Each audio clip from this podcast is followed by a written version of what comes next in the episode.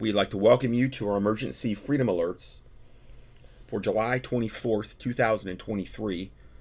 Uh, today we're going to be getting into, and I don't know how far we're going to actually make it into this study. I'm going to be talking a lot today about things that are, someone, we're going to start out with talking about things that are going on in the church, um, a lot of unbiblical, horrible things. And then we're going to be getting into Hollywood actors and actresses uh, channeling spirits for their roles, which heavily relates to what we were we've been talking about in the last three weeks with um, like Jim Caviezel and, and Mel Gibson and, and that type of stuff. Um, it does heavily relate to that, and um, we're going to be talking a little bit more about that subject, not not near to the extent of, as we've been regarding Jim Caviezel, but we will be touching on that as well. And then also um, this whole subject, how it also relates to spirits that are emanating and operating through recording artists, songs that are sung, the people writing the songs. Um, then we're going to get into a John Todd uh, expose, essentially, where he talks about T V, music industry, C S. Lewis, J R R Tolkien is actually the full name. And um, we're going to be looking at that. And that's a very long clip, but even though that clip is from the, probably the early eighties, I'd say it's almost even more relevant now, because so much of what he predicted back then, uh, late seventies, early eighties, has all come full circle now. And um, we're going to be looking at that as well. Now, I don't know if we're going to get much beyond that, because these are some long clips we're going to be playing, but it just, it's kind of the way it worked out today regarding um, what we're looking at. And it's such an important subject. It's really one of those ways that Christians can be destroyed for lack of knowledge, not knowing this, this types of, of information and how it may be impacting them and their families. So I'll go ahead and open us up in our uh, rotating warfare prayers, prayer to neutralize occult rituals. Father God, in the name of the Lord Jesus Christ, the Lamb that was slain before the foundation of the earth, seated at the right hand of the Father, we come in the authority given to us in the Lord Jesus Christ. We place a hedge of warring angels with flaming swords of fire around us and our families continually. We put on the whole armor of God. We resist and renounce Satan, the god of this earth. We rise to war by the power of the Holy Spirit against witchcraft, occult maneuvers, and devices sent against your will and the body of Christ. We ask you to dispatch legions of warring angels in full battle array to enforce our petitions and intercessory prayers. Rout out your enemies on all fronts. Turn their hatred, anger, accusations, conflict, arrogance, and wicked schemes upon themselves, so that they become caught in their own snares and fall into the pits that they have intended for others. We nullify, cancel, and oppose every satanic operation, scheme, maneuver, and strategy. Cause secret plans, agendas, and motivations of the enemy to be revealed for everyone to see. We decree and declare what these evil people and entities meant for evil, you will turn it around and use it for the good of your people. We close every evil portal that has been opened by them. In the name of the Lord Jesus Christ and his shed blood, we break and cancel every curse, spell, hex, vex, charm, enchantment, decree, spoken or unspoken, sent against the body of Christ, the innocent, and your intercessors by every witch, warlock, sat satanist, sorcerer, voodoo priest, shaman, soothsayer, medium, coven, and every minion of, of the devil working iniquity. May they fall into the very pits they have dug for others. Lord Jesus, reveal your love to them. Save those that can be saved. Show them the truth about who they're serving and their eternal destination if they continue in the present path. Open their minds, eyes, and ears to receive supernatural insight and knowledge to understand the truth of the gospel. Bring them to salvation. We seal this prayer by the blood of the Lord Jesus, uh, by the blood of the Lamb, and in, in the name of the Lord Jesus Christ we pray. Amen. Okay, first video, wicked and blasphemous things that are happening in tons of churches now. And not only that, this rebellion is no longer covert, but it has become overt. It also says women shouldn't be pastors. So here's a guy that he's going into a church. Evidently, they have a woman preacher. And um, he's just saying that there's not supposed to be women pastors. Uh, First Timothy two twelve.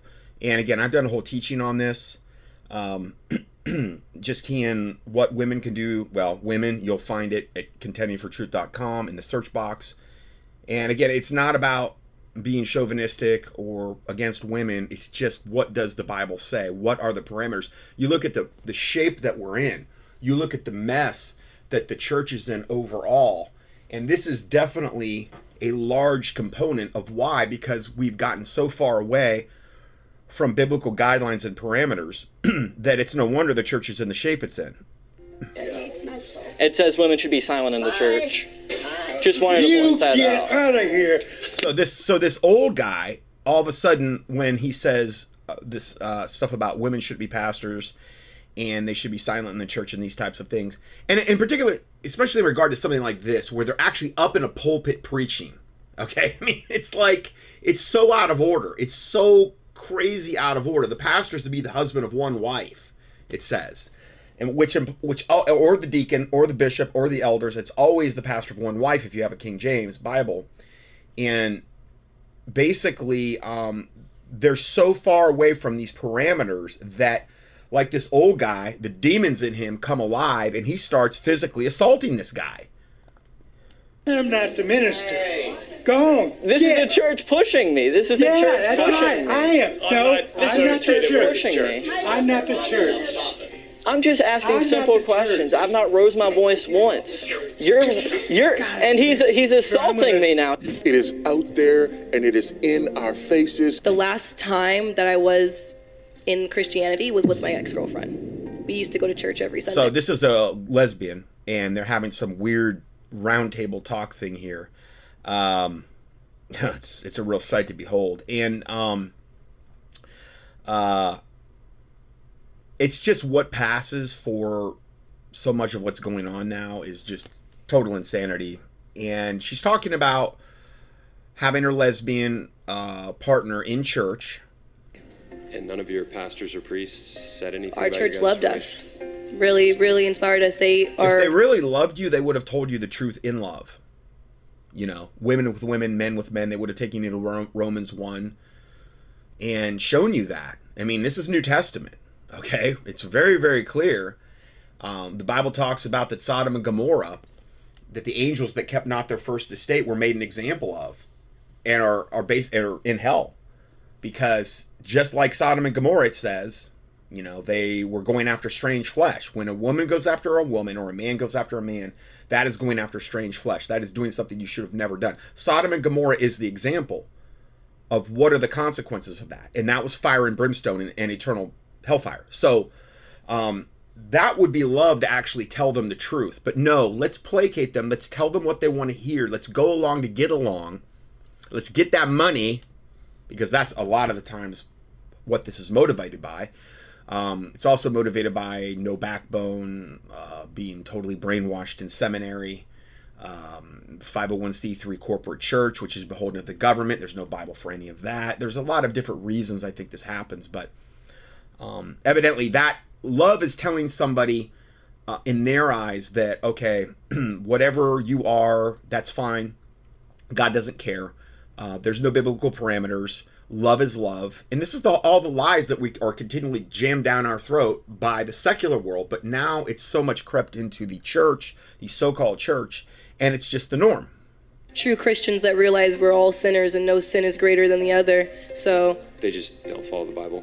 They do follow the Bible, and they follow the Bible how the fact that they are not there to judge. And unfortunately, yeah. it is being urged. He who is spiritual judgeth all things. What we're not supposed to do is judge from a hypocritical standpoint. When you have a beam in your own eye and you judge the speck in your brother's, that's when Jesus said, judge not lest you be judged.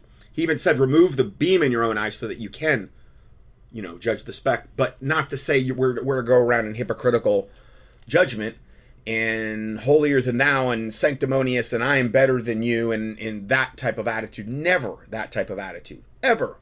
Okay. Um, I've said it many, many times. If I got what I deserved, I'd get death and hell. But the Bible also has parameters, and homosexuality, um, men with men, women with women, these types of things literally bring a curse on the land. Okay. And in the Old Testament, the punishment was you take them out and you stone them or you kill them. Uh, because if you don't do that, the land becomes defiled. And now the land is so defiled because of abortion, because of the um, L G B T Q movement, men with men, women with women. Now you have the trans stuff. You've got now they're going to add the, the uh, child molesters into that, the, the pedophilia and the child molesters into that. Um, all of these things, bestiality, these are all things that literally defile the land. They're a special kind of, of sin that curses the land. And um, if it was super important to God that that not go on in the Old Testament, and the Bible always commended the kings and the rulers that went in and tore down the houses of the Sodomites. I mean, even the houses they were supposed to tear down, okay, of the Sodomites, and um, purge the land from them. The Bible always commended those kings that did that. Okay, it's no different today. God does not approve of that lifestyle. It is unnatural. It's ungodly. It's wicked. It breeds some of the most wicked uh, fruit that you can even imagine. And now we're seeing all, we're really seeing that come to a head with this whole L G B T Q uh, trans movement. It's, it's horrible. Along by people within the church. Often come to the conclusion that Leviticus eighteen is not talking about loving consensual same-sex relationships in the way that we're talking about it in the modern world. Who are essentially arguing that love is always righteous. So this is a preacher exposing this. Love is always godly. Love is always appropriate. Because God loves everyone and God loves everything. Would you mind even even wicked behavior? Now, he's not condoning that. He's saying that's what they're advocating. These these devils in the pulpit that are justifying every manner of sin you can even imagine.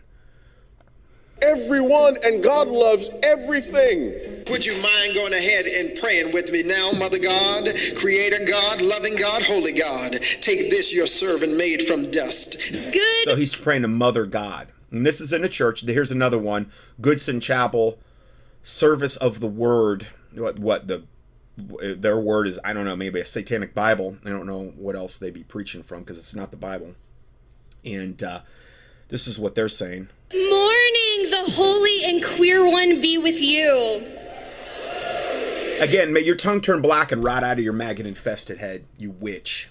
Because you are a witch, or you are an absolute total servant of Satan. To say something so blasphemous and evil and wicked, if we saw God's judgment, if we actually had God's judgment in the church on this wickedness, do you know how that would curtail this behavior? Do you know that word would spread and great fear would fall upon the church and upon humanity? And people would think twice before saying something so incredibly blasphemous.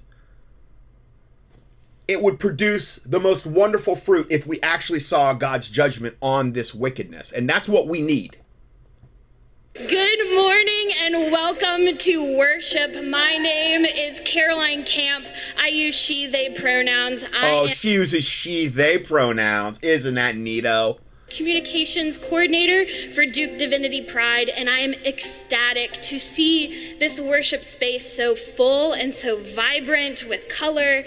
Yeah, because you do whatever you want there. There's no parameters. Anything goes. You can, you know, sodomize each other as guys, all, you know, do whatever you want to do, and you're not going to get judged for any of it. Now, if you're an actual Bible-believing Christian and you go in there, you will not be welcome. That is the one demographic they will most not likely ha- want to have nothing to do with. God is gay. So there, here's another devil that needs to be judged and annihilated. And he's got a literal rainbow, one of those sashes around his neck. He's got, it's rainbow colors like the gay flag. And he's saying God is gay. God is a lesbian. God is trans. God is gender non-binary. God is straight. God is cisgender. God is black, God is white, God is Middle Eastern, God is Asian, God is differently able mentally and physically, God is able-bodied. God is none of those things. God is God. He's not defined by any of these parameters by which this sick, twisted devil would try to twist you to believe that, you know, this is God. He doesn't know God anyway. He's never known God. Oh, he knows Satan very well. And this is a sermon from Satan that you're hearing.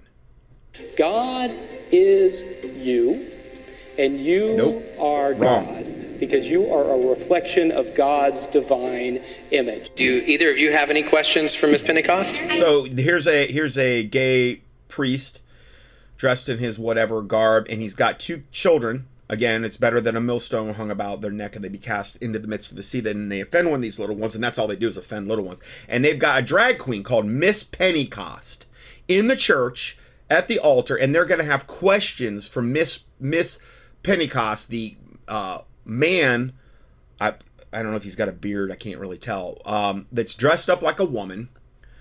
And, I mean, I don't even think they had this stuff going on back in, you know, probably Old Testament times. Or if they did, it was not not to the extent it was today. We've, what I'm, the point is, is we've went so far beyond, most likely, anything that they were even conceiving in the Old Testament. And yet God judged them in the most severest way. Your eyeshadow. Oh, thank you. Yeah, you like her eyeshadow. That's great. Yeah. Yeah, maybe she'll let you borrow it. When you're older, like when you're allowed to wear makeup. Yeah. Yeah. Yeah, of course. Yeah. Well, one of the things I think is great about Miss Pentecost is she reminds us that we we follow a God who calls us to not conform to things of this world. Yeah, biblically, not conform. But they're doing the exact opposite. They're, this is of the world. You couldn't be any more of the world than they're doing. And, and I, I mean that in the most negative sense I can possibly put it. The biggest thing right now is protect the trans, shove that agenda down your throat, shove the lesbian, gay, bis. I mean, we just had a whole month dedicated to it here in America. Or it's, I guess it's all worldwide or whatever. And you couldn't, that is conforming to the world, but he's going to have you believe it's the exact opposite. But he's a fork-tongued devil from the pit of hell, so, so what really could you expect? Uh, that we're supposed to be transformed by the renewal of our minds, and that means yeah, through that the word of the Lord Jesus Christ, you know, in the King James Bible. That's how we're we're transformed, the renewing, the washing of the water of the word, the sanctification through the word. That's why it's so important to read it. But he's not talking about that. He, I, I don't even know what he's talking about. He's talking about some twisting of the scripture. These men are, if, if if Satan can appear as a minister of righteousness, it's no marvel that his ministers, Satan's ministers, can appear as, well, if Satan can appear as an angel of light, it's no marvel that his ministers, Satan's ministers, can appear as ministers of righteousness, even though this guy's not even appearing as that. I guess if you have, um, you know, no knowledge at all of what godly behavior would be, maybe you would think this is okay. Um, but he's nothing more than an absolute total deceiver that is trying to get as many people into hellfire as he possibly can. That's the main goal and motivation behind all this. Get you to conform to the world, get you to accept all the world's edicts, keep you away from the Bible as much as possible, give you a twisted version of the Bible. Therefore, you end up in hell like them. And again, just read Romans Romans one, the, the latter part of it, if you want a whole breakdown of that. What I think today may have to change tomorrow if I continue to renew my mind. No, it no, it's not, because we're to consider the old past wherein is wisdom, to, to go to the old landmarks. The, the Bible doesn't change. God is the same today, yesterday, and forever. It's not, it's not about changing every day. About, I mean, I understand you can change for the better, but that's not what he's talking about. He's talking about every wind, way the wind blows, every wind of doctrine, you know? And so, again, everything this guy's saying so far has been totally against what the Word of God actually teaches. So cool that we serve a God that calls us to continue to grow and continue to, to change into something new. Uh, not, into, not into something, he would never call us to change into something that's an abomination. He would never call you to do something that would take you away from the Lord Jesus Christ, to, to take you into sin, to take you into the broad way. He would never call... want you to do that, but he's saying that God would. Well, the God he serves does. Not be bound by the ways that the world confines us sometimes, that, that we're supposed to live differently. The world, the world doesn't confine anybody to anything. The world goes along. He's talking about the Bible-believing church is what he really means, the world. You know, he doesn't, the, the world is, is anything goes. Her name is Greta Filter, and she is the Queen of New York. So this is some big old gigantic church in New York City. This guy's wearing his whole rainbow uh, queer gear, and he's introducing this drag queen to this church, and everybody's just going crazy and screaming for this abomination on two legs that's walking into the church. Yeah!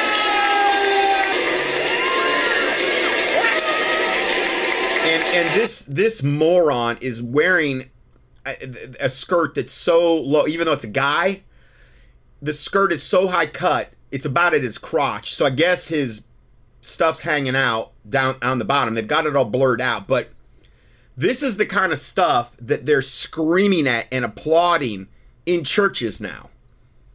Okay, evidently they they feel real good, and oh, we accept anybody, and we're politically correct. We could care less about what the Word of God says. We we could care less about that. We could care less about God. But um, yeah, this is what's going on in the church here.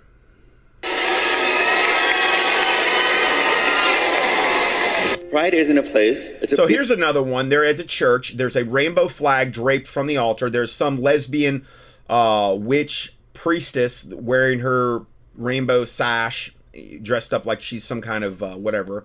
Um, they've got some poor, looks like retarded girl here that is in a um, rainbow shirt. She doesn't know any better. And um, they've got this guy dressed up like, almost puts you in mind of like the Statue of Liberty, and that's a very demonic statue, um, the goddess Columbia, essentially. And he's he's got a crown on, and he's got all his full makeup and his fake eyelashes and, and the painted face. He's a, he's a transgender drag queen, and so he's going to preach to us um, uh, in in this church. Of being proud, the pride flag represents being proud of who you are. Proud of who you are. Why why would you be proud of who you are if you're a uh, queer, gay, gender, uh, gay, lesbian, bisexual, transgender? Why would you be proud of that? Because you're in absolute total rebellion to God? Because you're shaking your fist at God? You're going against everything scriptural? Why would you be proud of that? I mean, you're, you're glorying in your shame. The Bible's very clear. Proverbs uh, sixteen eighteen, pride goeth before destruction, and a haughty spirit before a fall. They're all haughty. I mean, and they're all full of pride. I mean, that's the whole, it's Pride Month. Well, pride goeth before destruction. I know. I don't know if they, those guys that uh, go and protest against the, the, the uh, these gay things, I mean, that should be like the number one verse they have on their signs. Pride goeth before destruction. And again, you look at the average lifespan, at least this was, I don't know, ten years ago or whatever, on the stats that I had cited before, the average lifespan of the um, of a, a gay guy is thirty-nine years old. It's like the lowest lifespan of just about anybody, because they're destroyed much. The, the years of the wicked shall be shortened is what the Bible's very clear on. Okay, so, I mean, we're talking a massive reduction in lifespan. They're being destroyed because of their wicked, evil, twisted lifestyle and all the things that happens to them because of the reaping and sowing, because you reap what you sow. So if you're going to participate in this lifestyle and you're going to have sex with men and do all the other garbage, and it's, it's a proven statistical fact that most of the child molesters out there are gay, are gay men as well, okay, a, a, a disproportionate amount of them compared to heterosexual are that, okay, and, and then all the diseases and all the murder rates and all the things, that the statistics I cited not too long ago. I've got, I don't even know how long the, the file is, it's way, way over fifty pages on just this subject alone that I've accumulated over the years on the gay lifestyle and the lesbian lifestyle and that type of stuff. Um, this is nothing that should be celebrated. Pride goeth before destruction. Pride is not something that God um, condones in this in this particular regard. I understand you could be proud of of like, okay, your child does good. They do okay. I get that. Okay, um, this is not that that type of pride. This is the type of pride we're talking about here. Is you're proud of your sin, you're proud of your wickedness, and you want to shove it down everybody's throat and make them accept it. And this is just evidence of that when you see this garbage going on in the churches, and these people are glorying in their shame. It's like they're begging God to annihilate them. They're begging for fire and brimstone. We fly to show pride and support of our L G B T Q friends. Let's start with gay. Someone who's gay is attracted to people who are the same gender as them. Like a man who's attracted to a man or a lady who's attracted to yeah, a lady. Which is a total abomination before God. Loving creator, holy one, and diva of the world. Diva of the world. This is some drag queen praying at a church. I, I didn't realize how common this is now. I mean, again, if fire would just come down and consume these people in the pulpit, I guarantee you, all men would see and fear and declare the work of God, at least the ones that saw it. All men would see and fear and declare the work of God, that they would wisely consider of his doing, and the righteous would be glad in the Lord and trust in him, and all the upright in heart would glory, according to Psalm sixty-four. And many would be saved. Just like when Ananias and Sapphira got judged. Good things happened. Great fear fell upon the Christians, and many were saved. Because that's what God's judgment produces. It, it makes you think twice about what path you're going down when you see that type of... We desperately need that type of judgment. And I would say we should be praying for that type of judgment to come upon the wicked. Because is it better that the wicked just live out their days and prosper in wickedness and then take as many people to hellfire as possible and then... you know, um, then they go to hell. Is, is that better, or would it be better that God judge the wicked now, that all men would see and fear and declare the work of God, that they would wisely consider as doing, that many would be saved, that great fear would fall upon the earth, and that many would be saved? Which one's the better alternative? Okay, see, I'm, I'm the, the, the lesbian, gay, bisexual, trans would say I'm full of hate. I love you enough to tell you the truth. I love you enough to tell you what path you're going down. The other people in the church don't. They're going to end up in hell with you, and it's not going to be a fun place. It is going to be the worst agony you can ever even, you can't even conceive it. You can't. So who is the one that is actually exhibiting love? Because I, I'm not going to give you a, a, a rubber stamp on your lifestyle, especially knowing that it's defiling the land, knowing how you're trying to defile children, recruit them into your ranks, rape them, molest them, defile them, because that's what they do, especially this trans movement. Oh, I mean, it all does. The lesbian and the, in the and then it's, it's taught in the public school systems. Which one is exhibiting love of those two?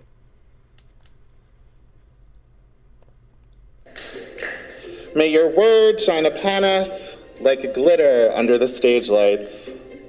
May it pop like a death drop in a crowded, dingy basement.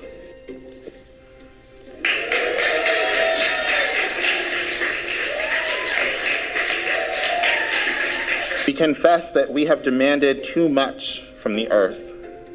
Oh, here we, we go. Confess to, to the sins of racism, sexism, homophobia, transphobia, ableism. Homophobia is not a sin.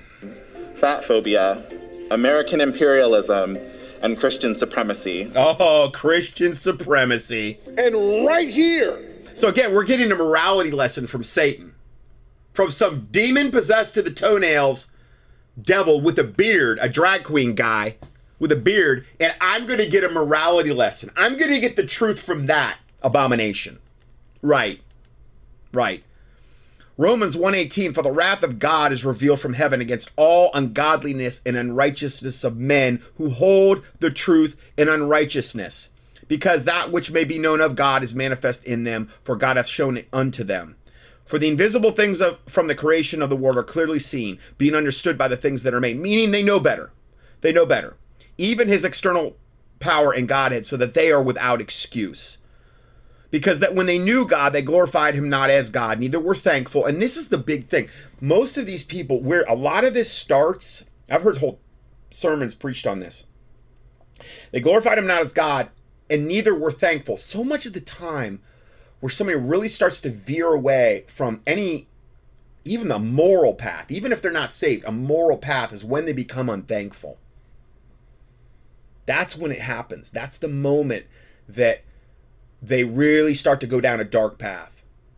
I just feel like being thankful is so important every single day, that we're thanking the Lord for his goodness, his benefits, his provision. Your day might not be, and your life might not be going that great, but it could be worse. It could always be worse. And if you're saved, absent from the body is to be present with the Lord. That's like worst case scenario, you dying, and that's not the worst case scenario. Um, I just feel like that's so important. But then it says, Be- became vain in their imaginations, and their foolish heart was darkened. Again, what we're dealing with here. Professing themselves to be wise, they became fools. Again, exactly what we're dealing with here. And um, going forward, it says, for this cause God, God gave them up to vile affections, for even their women did change the natural use into that which is against nature. And likewise the men, leaving the natural use of the woman, burn in their lust one toward another, men with men working that which is unseemly, meaning the gays and the lesbians, and receiving in themselves that recompense of error, that reward of their error, essentially, which was meet. Meet means fitting, apt, um, deserving, basically. And as they did not like to retain God in their knowledge, God gave them over to a reprobate mind to do those things which are not convenient. And this is the result, the, the trans movement in particular, the trans movement that's going after the children to defile them and to rape them and to bring them into their ranks. This is really the one of the main satanic end products of them not liking to retain God in their knowledge. He's, and them being turned over to a reprobate mind to do those things which are not convenient. Uh, the word convenient meaning basically fitting or proper. Um, Being filled with all unrighteousness, fornication, wickedness, covetousness, maliciousness, full of envy, murder, debate, deceit, malignity, whispers, backbiters, haters of God, despiteful, proud, boasters, inventors of things evil, disobedient to parents, without understanding, covenant breakers, without natural affection. Well, that would go without saying, yeah. Impl- implacable, unmerciful. Again, and these are all traits, again, of so many in the L G B T Q m- movement. And, you know, might as well just throw the pedophiles in there because so many of them are already, already that. They just haven't come out of that closet quite yet. This is the this is the fruit of not wanting to retain God um, in, in, your, in your thought processes, of not following the word of God. God will give you a reprobate mind at some point. If, if you are begging God for that, this can, this will happen. He will let the filthy be filthy. He will let the wicked be wicked. And then it says, um, who knowing the judgment of God, it ends in verse thirty-two, who knowing the judgment of God, because deep down they all do, but they just think, well, you know, we're in this big battle and we're going to beat God in the end. That's what they're, a lot of them truly believe. They believe they're going to beat God because they think, oh, look at what we're getting away with on planet Earth. Look at how we're supposedly taking over. Look at how we're defiling the children. Where's God at? This is their thought processes. But the film is being developed, okay? He's letting them store up wrath. The Bible talks about that concept of storing up wrath. He's going to let them have it their way for a while. But then God's judgment will come. Who knowing the judgment of God, that they which commit such things are worthy of death. So this is what the Bible says. They are worthy of death. Okay, and that's why I said fire and brimstone. That's what they're worthy of, okay? Not only do the same, but have pleasure in them to do them. So they're constantly trying to recruit because the demons and devils that possess these, these creatures are always trying to recruit because it makes them feel better about themselves. They do the same and they have pleasure in them to do them. And they think, oh, there's strength in numbers. We're beating God. Look, where's God at? When's he going to show? Oh, he's going to show up. He's always shown up throughout history. But, um... they're just having it their way for a little bit of time. But the Bible shows you what's going to happen. Matthew twenty-four, Revelations, Daniel, this type of thing. I mean, here's here's what the, this verse has uh, uh, been coming to my mind a lot lately. Um, in Revelation twenty-two, re, you know, regarding the tribulation period that we're, you know, we're moving in that direction very quickly. And this is regarding, you know, that time period.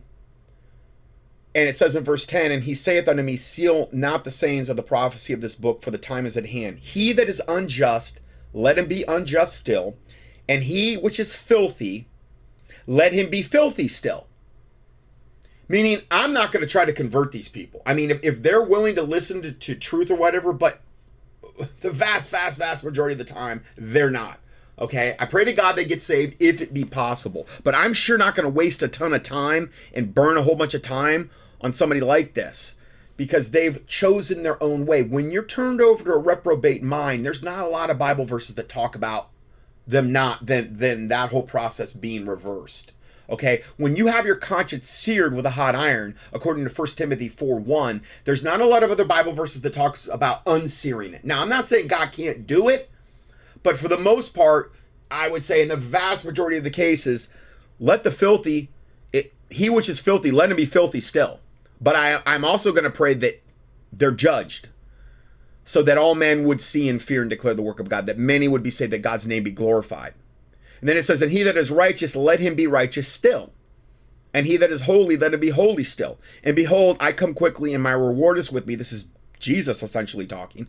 And to give every man according to his work, as his work shall be. I am the Alpha, the Omega, the beginning and the end, and the first and the last. Blessed are they that do his commandments, and they that have may have right to um, to the tree of life, and may enter in through the gates of the city. So, um... For without are dogs, and sorcerers, and whoremongers, and murderers, and idolaters, and whosoever loveth and maketh a lie. Which again, which is what we're hearing from, from these pulpits that are being uh, so defiled it boggles the mind. The Bible says, do not love. There are some loves that are out of bounds. There are some loves that are unacceptable. In other words, there are some loves that are not truly love. Ye that love the Lord hate evil. That's what the Bible says. Ye that love the Lord hate evil. This is evil that I'm playing for you. We're to hate it. Not so much necessarily the people, although I know it's hard to separate the two. I get it. I feel you. I, I, I totally understand the concept. God help me to, you know, be able to exemplify the love of Christ. When I see the rank attack against Jesus Christ and knowing the agenda, how they're trying to rape, kill, steal, and defile the children, it's tough. It's really, really, really, really tough. And, um... you know, there's it's it's a balancing act. I think it's it's really a balancing act scripturally to try to um, be scriptural and walk in that way. Something very disturbing is happening in supposed Christian churches, particularly in Western cultures. We just saw some clips of some of the worst blasphemy to ever occur in supposedly Christian churches. This kind of blasphemous support for the L G B T Q lifestyle has been embraced by some very large denominations, such as the Church of England. The Church of England is now woke, or however Fox News would want to talk about it. And this because the church is considering using gender-neutral terms for God, which as it turns out is actually more consistent with its long-held belief that God is neither male nor female. And oh. Some priests have already changed prayers to switch. I mean, total blasphemy, one hundred percent. Like he's androgynous, which is like what Baphomet or Baphomet is portrayed as, the goat of Mendes, both male and female sex organs. That's how they, that's, this is the God that they serve. This is what they want you to believe God is. He to God or they, and have started the Lord's Prayer to our Father and Mother. Though this isn't even the biggest progressive step the Church of England has recently taken, because it just voted to allow blessings of same-sex couples. Though notably, the Church isn't fully changing its position on gay marriage. They still can't marry in the Church, they can just receive God's blessing after a civil marriage or partnership, and clergy members can opt out of using the prayers. But many still see this as a moment of hope for progress for the Church's future. And the United Methodist Church, which has split and lost an enormous number of churches that decided to uphold what Scripture teaches rather than embrace the depravity in the culture. Over two thousand three hundred congregations have left the United Methodist Church since the last General Conference, and the number is rising. In February twenty nineteen was the U M C's yearly General Conference, and a vote was taken on whether to keep certain words in their Book of Discipline, particularly this part. The practice of homosexuality is incompatible with Christian teaching. Therefore, self-avowed practicing homosexuals are not to be certified as candidates, ordained as ministers, or appointed to serve in the United Methodist Church. Different plans were made on how to deal with this wording and also how to deal with a potential breakup in the church, seeing that everyone knew that this would be a contentious issue. Something very interesting that happened recently was when the radically progressive Christian Brandon Robertson was stopped from preaching a pro-L G B T Q sermon by lightning and a power outage. Maybe the future of the church and of our world is truly in the hands of what Martin Luther King Junior called the creatively maladjusted. maybe minorities, sexual and gender minorities, have something to teach the church about dying to self, about new life, about... Good.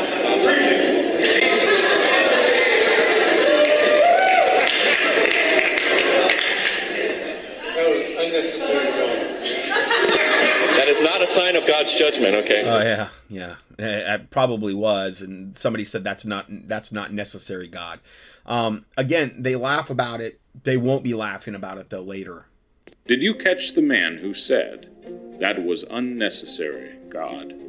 And Brandon replying with, "That is not a sign of God's judgment." Mm. Well, whatever the exact meaning of the lightning and power outage, we know for certain that God will certainly judge Brandon for his heretical teachings, unless he repents of his sin. We know that there is something very wrong with many supposedly Christians in America. When unrepentant celebrities such as Nicki Minaj, Taylor Swift, and Kristen Chenoweth proudly talk about their faith and Christianity, yet also proudly support sexual immorality, abortion, and the L G B T Q movement. I think just... I mean, their, their, their songs do.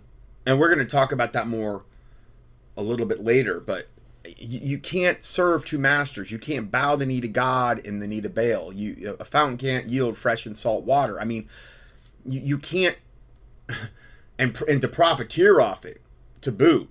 I mean, to, to make millions and millions of dollars off it to boot, and yet call yourself a Christian when you're putting out this wicked, evil fruit. Faith in God, and I always speak to people like that can encourage me. Like I'll even now I'll speak to like my pastor and be like, "Can you just pray with me?" And I can't. Yeah, she always she always speaks to people that is going to tell her what she wants to hear. That's what she's saying. See another commercial and see her disguising these policies behind the words Tennessee Christian values. Those aren't Tennessee Christian values. I live in Tennessee. I am Christian. That's not what we stand for. Make no... I don't know what she was in reference to there, if it was some gay lesbian thing. That was Taylor Swift. Mistake. I am a Christian. I believe in God, but... Uh, this is Kristen Chenoweth. I don't... Anyway. And I don't believe he makes mistakes. So I believe that being gay is not a sin, and in fact, it's how you're made. Yeah, you, you can care less about what the Word of God says. There is a way which seemeth right unto a man, but the end thereof are the ways of death. He who trusteth in his own heart is a fool. You know, the heart is deceitful above all things and desperately wicked. Who can know it? So, again, really what this all boils down to is totally getting away from the King James Bible. And that's what it's all about, because they have no standard. And when you have no standard, anything goes. You're going to go whatever the wind blows, whatever feels right. And you're going to go with your flesh. You're going to go with your carnality. And you're going to go with the world. And you're going to go the broad way, and that's what what you're going to typically tend to do when you have no, when you have not built upon the solid rock of Christ Jesus and His Word. This is how you're going to roll. This is the direction you're going to go in. Of course, it is absolutely shameful for professing Christians to support and celebrate behavior that the Bible clearly teaches is sin. But there is another group of Christian pastors who, while they do not openly support and celebrate the L G B T Q agenda, they basically refuse to condemn L G B T Q behavior as sin that must be repented of. And they sound apologetic and ashamed whenever they are asked about it. Here's Pastor Mike Todd of Transformation Church communicating that he wishes God revealed something different in the Bible. God decided male and female. I, no, no, no, I'm not, this is not a bad, I need y'all to hear my heart on this. This is not a bashing, this is not a, he, if I was there, maybe I would have told him, is there something in the middle you could do? Like kind of a, like a little maybe? Well, that's if, why you weren't there. Again, he says he wants you to hear his heart, which is deceitful above all things and desperately wicked. Okay, I don't want to hear from his heart. He's obviously very deluded and deceived, and yet he is preaching in some mega church. I mean, it looks like it's a concert setting where he's at almost, which, again, would typically be a very, very large red flag. Somebody, well, I was born like this. I don't know how I feel. I, I feel you. No, you were born with a whole bunch of demons that might have steered you in that direction, and or you were molested by a same-sex partner at an early age. That's a statistical fact, especially with men, gay men, that a lot of times they were molested by same-sex partner, like an uncle or a, their dad or whoever, or, or somebody in the family at an early age. And guess what? When you do that, you fill that child full of demons. Aleister Crowley said the greatest way that we can defile a child and vampirize the energy and is to have sodomize a, a child at the earliest possible age. We're literally injecting devils into them. This is why sexual sins are so dangerous, and especially when you get outside of, you know, biblical parameters, and you you know, you got grown men with small children. I mean, we're talking the biggest abominations you could, well, you're going to defile that child to a very, very large degree. And they're going to replicate that behavior later on in life many times unless God delivers them from that. And that's horrible. I, I that is horrible. But, you know, I don't have all the answers for everything as to why things happen and, and, and all that. I mean, I get questions about that, and I'm like, I, guys, I said, I'm just like you. I don't, I don't understand. The Bible says we see through a glass darkly, but then face to face. And God's ways are not our ways, and this type of stuff. So, um, I don't have good answers for all as to why this all happens, but I do know the consequences. And I wish that there was an option of other in the kingdom. And here's Mike Todd refusing to take a stance concerning gay marriage, as well as refusing to call people within the L G B T Q community. Again, the, the guy looks like a clown. He's wearing like a kind of like a suit, kind of, but it's he's got a t-shirt, a white t-shirt on it with some guy on it. He's wearing white tennis shoes. I mean, it's just not like I would think like a pastor would want to dress in front of a whole bunch of, you know, thousands of people. It's just, to me, there's so much irreverence that goes on in these churches now on the way that they dress and conduct themselves and all the worldly programs that they have. And that's just the norm now. And we're, we're not moving in a more holy direction. So I, that's another reason I would question the way these guys act and dress. To repent of sin. No, I'm serious. As a pastor, like, so what do you think? You, you about ain't no pastor in God's eyes. Pardon my French. You're you're not. You ain't no pastor. you, the biblical parameters for a pastor, you don't qualify. And here's the thing: is that if we actually looked at that, and again, I've covered this all in, you know, the the teaching I did, what women can do for the Lord, and, and what are the biblical qualifications for pastors? You mean pastors that probably done teaching on that. The vast majority of five oh one c three hirelings that are in the pulpit now, the vast majority of them would not qualify under those parameters to be a pastor, because there's a lot of different boxes that have to be checked off in order for them to be a pastor. Women would not qualify at all because of the obvious parameters of husband of one wife. I can't be a pastor. I'm not the husband of one wife. Okay? I don't, number one, I'm not called either. Never would I believe I'd be called to be a pastor. Um, but the thing, I'm, I, all I call myself is a watchman, okay? But there's so many people that are doing things outside the bounds of the parameters laid down. I, I was in that one church that one time, that, that um, one independent fundamental Baptist church, King James only, unregistered. And I wasn't in there for more than a few months, and they saw my zeal, and, you know, and I don't mean to say that like I'm bragging. I'm just saying, you know, they, they saw something in me and they wanted to make me a deacon. And I'm like, guys, I'm like, in all humility, I'm not qualified to be a deacon, because pretty much the same parameters to be a deacon, husband, one wife, and you, you gotta, are, are the same parameters for being a pastor. And I kind of, I was getting ready to politely tell them that, and I did, I believe. And then I had another guy kind of stand up for me, an elderly, I, I love that guy, uh, E J Trivett was his name, and um, he uh, he kind of uh, spoke on my behalf, and I was so relieved, because I'm like, I don't want to be put in this position. I'm not qualified to be a deacon. I'm not, you know, and, and but they, it turned out they had a lot, I found out later that a lot of their deacons at that church were Um, were uh, unbiblically divorced, okay? And that's a whole other uh, kettle of fish. the whole thing about divorce and remarriage and all that. I refer everybody when it comes to that subject, because again, I'm not a pastor. I refer everybody to um, the book, um, if if thou shalt marry, uh, thou hast not sinned, and it's a and then there's it's a two volume. One's a bill of divorcement, and um, now let me get the name of that. Yeah, it's Doctor Roy Branson, who actually I've corresponded with, and um. Marriage, divorce, and remarriage. I even have a file, uh, file I made on this subject. But um, the website, uh, let me see if this website's still working here. Yeah, um, it's kind of a weird name, Branson Roy Doctor.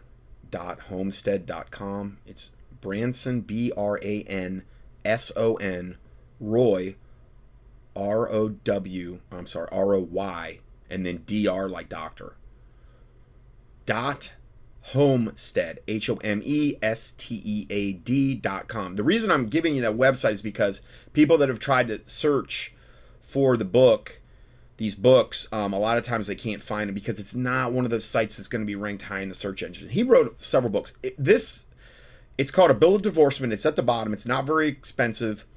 It's a two-volume set, and it's at the very bottom. You can order it from that site.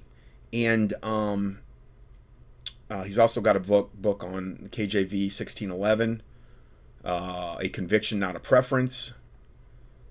So... Um, They're, they're just, these books are the finest thing I've, I've ever seen on this particular subject. Um, that's where I would refer everybody when it came to that subject.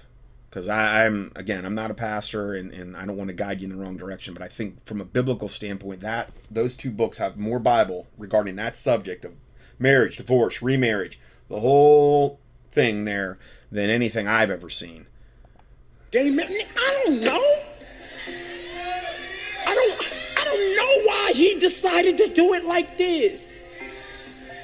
So he's so upset that, that the gays can't be with the gays and the, and the, and the women can't be with the women. And, and why did God make this mistake is what he's implying here. I, I mean, oh, mm, be angry and sin not. I, I, you listen to garbage like this and... all these people just going along with it. I don't know why you're wrestling like that, and I don't know what to do to help you, but to stand with you. You don't know why. The, the reason you're wrestling is because you're full of demons. If you're gay or lesbian, you're full of demons. You need to be delivered from those things. You know, you need the Lord Jesus Christ to intervene in your life, okay? And, and but he's not going to tell you that. He's not going to tell you that at all. And I've got listeners that were that were that. I played their audios. I've, I've talked about that. They were gay, and the Lord saved them and delivered them. Okay. I've got listeners, several that I, I've, a lot of times I've read their things online or even their videos I played. So God can do that. Uh, but you have to want that. And most people that are in the, the whole L G B T Q life, they don't want it. They don't want it.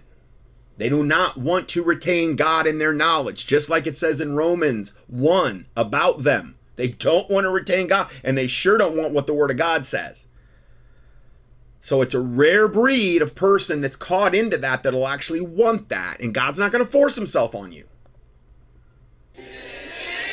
And pray with you, and not, and you're welcome at Transformation Church. Yeah, bring, come on, come all, bring, bring them all in. Just let them defile your church. Let them... I mean, if you read First Corinthians chapter five, it gives you parameters as to where why you wouldn't even want to eat with somebody that calls himself a Christian. Much less vi- invite them into your church. I mean, it got so bad there that they had to turn such, the Bible says, I we to turn such a one over to Satan for the destruction of the flesh. The guy had taken his dad's, I believe it was his dad's wife. I don't think it was his original mother, but the one that his dad had remarried as his wife. And the Bible says, and then you glory in this as a church. You shouldn't be doing that. And then he says, turn such an one over to Satan for the destruction of the flesh, that his soul may be saved in the day of the Lord, essentially. You weren't to condone it. You weren't to pat him on the head and say, oh, yeah, sit among us. And, and, and no, because God didn't want your congregation defiled. And number one, you weren't showing him any real love if you just said, okay, just do what you got to do. No. The Bible said, turn him over to Satan for the destruction of the flesh. And, that, and then hopefully he would get saved because um, of the judgment that was befalling him. So it would get his eyes opened. All of this stuff you're hearing here is total unbiblical lies. Because at the end of the day, all they want is your money. And the demons that inhabit people like this supposed pastor, which he's not a pastor, they want to see you in hellfire. That's their motivation. That's the big motivation. Trans is in the title. Transformation. You can be here. Yeah, Transformation Church. You can be here. Come one, come all. Bring your money too. Bring your checkbook. I ain't going to say anything that's going to offend you. Because deep down, I want you to go to hell with me. That's what the demons are saying. They're cheering too. Oh, God. And here's Joel Osteen saying that he tries to avoid talking about L G B T Q issues. Imagine that. And that there are good Bible-believing Christians. And a lot of these people too are Satanists. They're, they're just, all they are, closet Luciferians. Put in this, in this role by design, on purpose, to deceive you and to get you into hellfire. Okay, so I hadn't even mentioned that yet, but that's a lot of these people, that's exactly what they are, especially at the big mega churches. On both sides of the fence. Well, you know, I think I have an important voice, but I'm very, I think I've been good. I think part of my, if you want to call it success, is I've stayed in my lane, and my lane is lifting people's spirits, and there, there are issues that good Bible-believing people see on both sides of the fence. The problem with what Joel is saying here is that the Bible is more than clear about this issue, and it is extremely unloving to not call people who are clearly in sin and who need to repent, that maybe they can choose not to repent and still be saved and right with God. So don't let anybody tell you that it's not loving if you stand flat-footed and speak the truth about this issue of homosexuality. Exactly. What's not loving is to look someone in the eye when God says they are in jeopardy of an eternity in hell. Yep. And merely wink and nod at their sin because you're afraid of being called names. Speak the truth, saints. Yeah, he's right. He he couldn't be any more right. And that just kind of confirms what we were, we were talking about there. That's real love. That's real backbone, you know, to do the other. All right, so we're going to uh, kind of switch gears a little bit here. Uh, this is a listener comment, and it's entitled, Actors and Actresses Admit uh, to Channeling Spirits for Their Roles. Uh, this one listener, she said, we have no idea how much we're being deceived. People need to quit idolizing celebrities. Many actors and actresses have openly admitted to channeling spirits for their acting roles. See the link below for Hollywood Unmasked two uh, for proof of this. And so she gave me a couple different links here, and I'm going to play you some excerpts from these videos. There's a lot of talk right now in Hollywood. A lot of it about spiritism. Is it real? Is it not real? It's like the jury's out. A lot of people are going to be blown away to see that it's very real and it's very alive. And what this video is, is it's the ultimate reality show because it looks at Hollywood celebrities and the inside people in Hollywood to see if, in fact, spiritism does influence them in their own words. And in turn, if it does, how does that influence us? How are so many of Hollywood's most famous actors and actresses able to be so amazingly effective and convincing in their performances? That guy was so electrifying that it came through the television. How is it that they can move us to laughter, tears, or anger at the drop of a hat? Are they truly gifted with natural talent, as many suggest? You see this and you just, you're dazzled by their talent. Do they possess a creative streak of genius that is unknown to most men? Or unknown to most men, are they in fact possessed? Is it possible that these actors and actresses are possessed by demonic spirits who have a specific agenda to fulfill? Oscar award-winning actor Denzel Washington told sixty minutes exactly how he brings forth his best performances. Basically what I did was got on my knees and sort of communicated with the spirits. And when I came out, I was in charge. Powerful scene. Powerful scene. It, it was, I couldn't have acted that. I couldn't have written that down and made a decision to play that. What, are you going to smoke that? Nope. You are. Well, if I am, yes. Yeah, Jesus freak. Yeah, Jesus freak.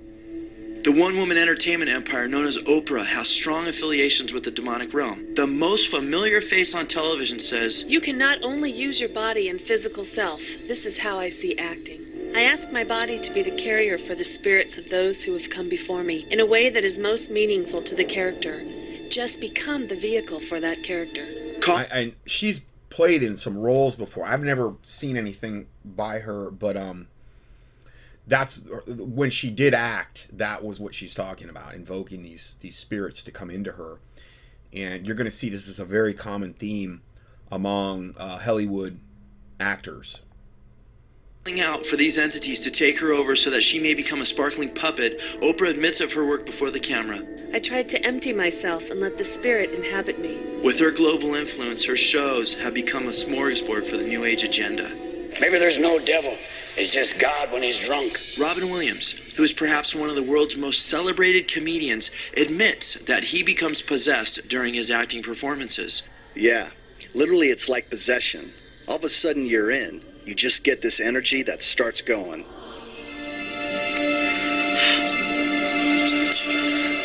With movies that promote homosexuality, magic, cross-dressing, and New Age philosophy, it is not hard to understand the demonic element that is using him as a puppet. Given all the credit for his impressionable acting to the spirit world, Williams adds, "But there's also that thing. It is possession. In the old days, you'd be burned for it. But there is something empowering about it. I mean, it is a place where you are totally. It is Doctor Jekyll and Mister Hyde, where you really can become this other force." So this is a quote from, from him, from Robin Williams. Okay, who's dead? Uh, I think he committed suicide or whatever. And um, yeah, I mean, I, I heard that he was also coked up, and and that's another thing. Like, especially with this comedian stuff,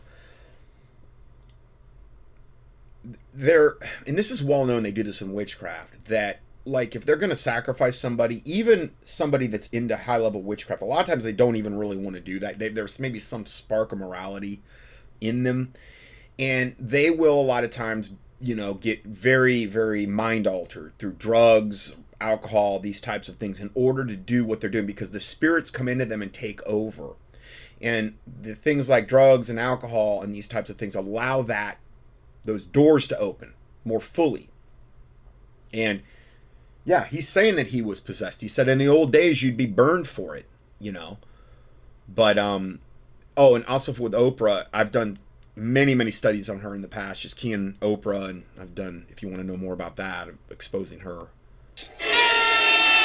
Oscar award-winning Shirley MacLaine's forty-plus films have escalated her to superstar status, and she has used this popularity to further her cause as a prominent player to advance the New Age movement. And she's one of the main ones I've talked about in times past, where the one movie she did where it showed her um, astral projecting, or at least the simulation of her astral projecting. And she had a silver cord attached to her. And that's the silver cord that the book of Ecclesiastes talks about. That if the silver cord ever be loose, you're basically going to die. And that's the silver cord that if it's ever cut, when a witch is trying to astral project to you to kill you, they're dead. In real life, they're dead. Uh, I've talked a lot about this, just keying silver cord in previous teachings. But she was the first one in Hollywood that actually had a major show that I'm aware of where it showed her going out of body and the silver cord was attached to her. And um, she went, I think, out into space and even around the moon or whatever, and then it wouldn't go any further, that type of thing. But she's she's a high-level witch, like so many of these people are in Hollywood. Um, but they're also actors and actresses. If you're somebody like me, and there's millions of us out there who are interested in astrology, meditation, numerology. It should be no surprise to learn that she too undergoes possession that results in successful performances. MacLaine explains. I had seen so And again, all the stuff she mentioned was is under the realm of witchcraft. And I've done whole teachings on witchcraft and any of those subjects that she just talked about. And they're forbidden in the Bible. But again, it's this is what happens when you get away from the Word of God. Uh, anything goes. Anything that feels right, you know, they tend to do it. So she says, I'd seen so many channels and mediums over the past few years. I decided I would apply the same thing to show business. And I'll let her talk. Channels and mediums over the past few years, I decided I would apply the same thing to show business. I simply channeled the character that we had created. This yeah. time I allowed the character to inhabit me. I trusted that the magic would work. Channeling and inspiration have become one and the same. Right. Why would demonic spirits be so interested in possessing movie stars? Because according to the scriptures, one of Satan's primary objectives for the planet is to bring mankind into a massive spiritual deception in preparation for the Antichrist. The book of Revelation states that Satan is called the Great Dragon, the ancient serpent called the devil, or Satan, the one deceiving the whole world. Satan's grand finale to deceive the whole world will be through a man called the Antichrist, that Satan will use to draw worship to himself. The book of Revelation further tells us, and he was given authority to rule over every tribe and people and language and nation. And all the people who belong to this world will worship the beast. These amazing future events are being preceded by an occult explosion that was also prophesied over two thousand years ago.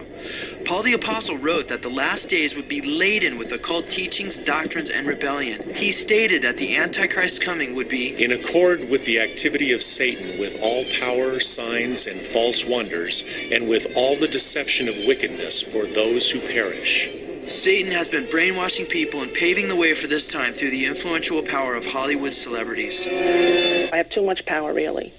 I have too much power. America gives too much credence to celebrities. Through the silver screen, Satan has been able to make incredible changes in the spiritual climate of the world through spreading his deceptive philosophies and teachings. Even though it may be evil that he was doing, my job in that film was to make an immoral person palatable. Okay, this is Clockwork Orange, some weird movie from times past. Anton LaVey, the founder of the Church of Satan, overtly stated that television was the major mainstream infiltration for the new satanic religion. Wow. LaVey boastfully acknowledges the effectiveness T V has had in transforming us. The T V set, or satanic family altar, has grown more elaborate since the early fifties, from the tiny fuzzy screen to huge entertainment centers covering entire walls with several T V monitors. What started as an innocent respite from everyday life has become in itself a replacement for real life for millions, a major religion of the masses. So he calls it a religion, the the, the T V, or you know, the, that type of thing. Um, I mean, obviously, it could be your laptop, it could be a computer, T V, whatever. Um, he calls it a major religion for the masses. The Bible has already warned us about the shift from Christianity to this new religion. The Apostle Paul wrote that it would come about in the last days through evil and lying spirits. He wrote, "Now the Holy Spirit tells us clearly that in the last days some will turn away from what we believe. They will follow lying spirits and teachings that come from demons." I actually quoted a little bit of that earlier. Now, these aren't King James they're using, but you can get the gist of it. In other words, in the end times, evil spirits will be very actively evangelizing the world through lies and spiritual deceptions. The book of Revelation tells us that the agenda is to unite the world in false unity by igniting mankind's rebellion against God in order to seal their fate under the Antichrist. These miracle-working demons caused all the rulers of the world to gather together for battle against the Lord on that great judgment day of God Almighty. Through the philosophies of the New Age movement, the world has been launched toward this false unification at breakneck speed. We feel that uh, all religions are coming around to Satanism. As Tom Hanks teaches, in our future, we will all be one mankind. LaVey's teacher and guide, the Satanist Aleister Crowley, outlined the New Age movement in nineteen oh four. Is that Tom Hanks that we just heard from there? Now, yeah, and Anton LaVey. All religions are coming around to Satanism. As Tom and, and he's right. All religions are coming around to Satanism. All mainstream, including the ones that are Christian. I mean, look at look at what direction I just showed you the church is moving in. Drag queens in the pulpit. The, the just the absolute continual, continual chipping away and compromising of godly things in the churches. Now, I'm not saying all, but most, the the vast majority, most. And I've said this a long time ago, um, many, many times, that I believe the backbone of the coming one world religion under the Antichrist will be witchcraft. And Satanism, obviously, is, is a big part of, of um, you know, that concept of witchcraft. And then this is Tom Hanks, I guess. Teaches, in our future, we will all be one mankind. LaVey's teacher... No, no, we won't. And Tom Hanks is also another one that is highly implicated in child molestation, and highly, anybody that's at that level, like like Tom Hanks or whatever. He didn't get all those roles, all this stuff by accident, okay? You have to satanically earn those types of positions. So we can't even imagine the, the the evil that these people have done to get to those positions. Now here we, Aleister Crowley, the great beast, the six six six. The Satanist Aleister Crowley outlined the New Age movement in nineteen oh four from a spirit he identified as Satan. He wrote that it would consist of free sex, free drugs, and a rebellious shift against the moral values of the Bible. All the things that are continuously presented at the movies today. Crowley pointed to the popularity of the cinema as proof positive that we were in the New Age, and championed Hollywood's demonic element, which would be able to trick people into accepting the rebellious New Age philosophies of free sex, drugs, and occultism. I guess maybe to get rid of all their demons doing their movies. The proof of the demonic element in Hollywood, as attested to by its own, is abundantly overwhelming. A lot of actors um, who don't mention their names, of course, are very much into this. Magic only exists if you allow it. If you so here's Sandra Bullock, and evidently, I don't know if she was in a movie called Practical Magic. Um... And they're based, they're I think they're very matter of fact. These are actress, actresses and actors that they're talking to here that are pretty open, you know, about the occult and the, and the influence in the Hollywood. The demonic element in Hollywood, as attested to by its own, is abundantly overwhelming. A lot of actors um, who don't mention their names, of course, are very much into this. Magic only exists if you allow it, if you open yourself up to the possibility of, you know. With a slew of successful movies under his belt, actor Johnny Depp confesses, I know I have demons. I'm thirty different people sometimes. From Genesis and the Garden of Eden to the Book of Revelation, we have the divine record of Satan and his evil spirits channeling through other beings. In Genesis, Satan uses serpent to spin his age-old lies that humans can become God, that there is no death, and that one may expand their consciousness to realize such godhood through partaking of forbidden occult knowledge. It is not a coincidence that these same three basic lies form the foundation of the New Age movement today. Anton LaVey admitted that the heart of the New Age movement was really Satanism. He said, in the scores of books lining the shelves of New Age bookstores, there are instructions for guided meditations, creative visualizations, out-of-body experiences, getting in touch with your spirit guides, fortune-telling by cards, crystal balls, or the stars. Right. What if Satanists reclaimed these for their own dark purposes and integrated them into rituals dedicated to the devil where they rightfully belong? No, New Agers have freely drawn upon all manner of satanic material, adapting it to their own hypocritical purposes. But in truth, all New Age labeling is again trying to play the devil's game without taking his infernal name. Yeah, he's right. Yep. I am God. I am God. I am I... God. Shirley MacLaine, out on a limb, evidently some movie, and they're blaspheming, they're saying, I am God. I am God. I am God. I am God. I am God. After the advent of television, Satan was able to deceptively present his old venue to the public, and as a result, unraveled much of the Judeo-Christian ethic in the West that took nearly two thousand years to establish and brought about a paradigm shift to New Age thinking in only a few short decades.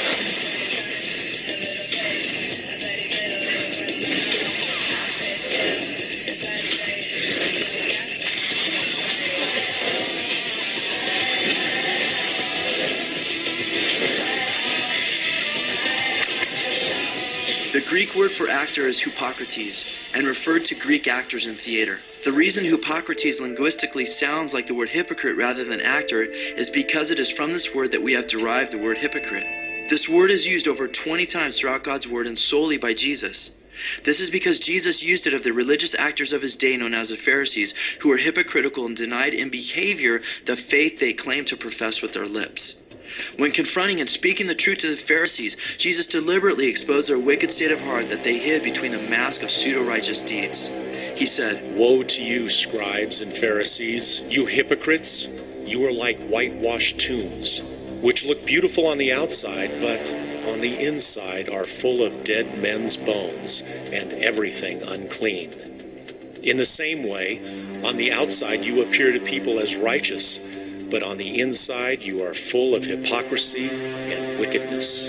Christ's words could have been spoken to the modern-day hypocrites or actors of our day who are worshipped as modern-day heroes, yet whose lives are so often filled with filth and perversity.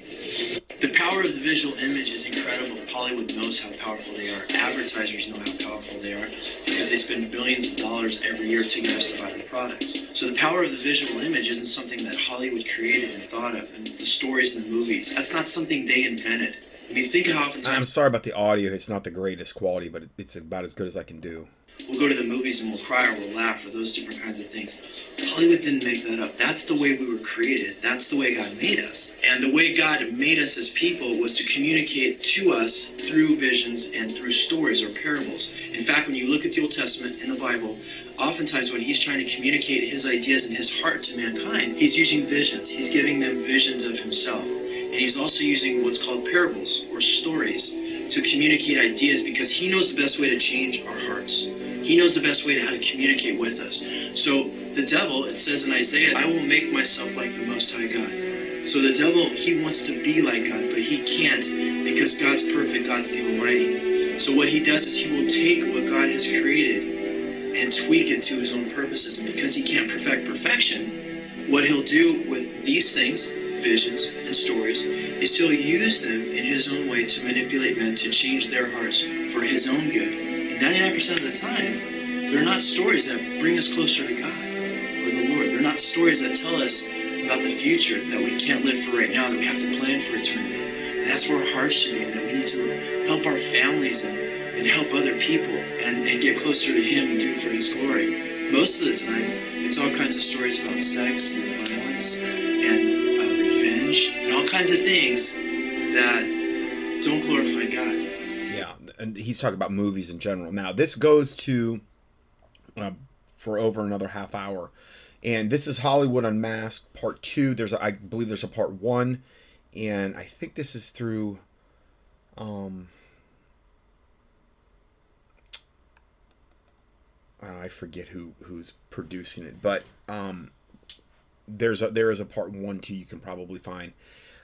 Um, he's that good Good Fight Ministries. The Good Fight Ministries, I believe, is the one that puts this out. Um, now, for time's sake, I'm going to go to the next video here because, you know, if I played the whole thing, and we'd be there for a long time. That was the main thing I really wanted you to, you to get out of that first one. Now, here's another one that kind of touches on this subject, but then gets into some other stuff too that relates to this. Okay, now this is Actors Channeling Spirits. It's from Little Light Studios. This is on YouTube, and um, we're going to go ahead. Yeah, let me adjust this. Well, I think we left off with the word entertainment here, and I just wanted to quickly give you guys a little bit of...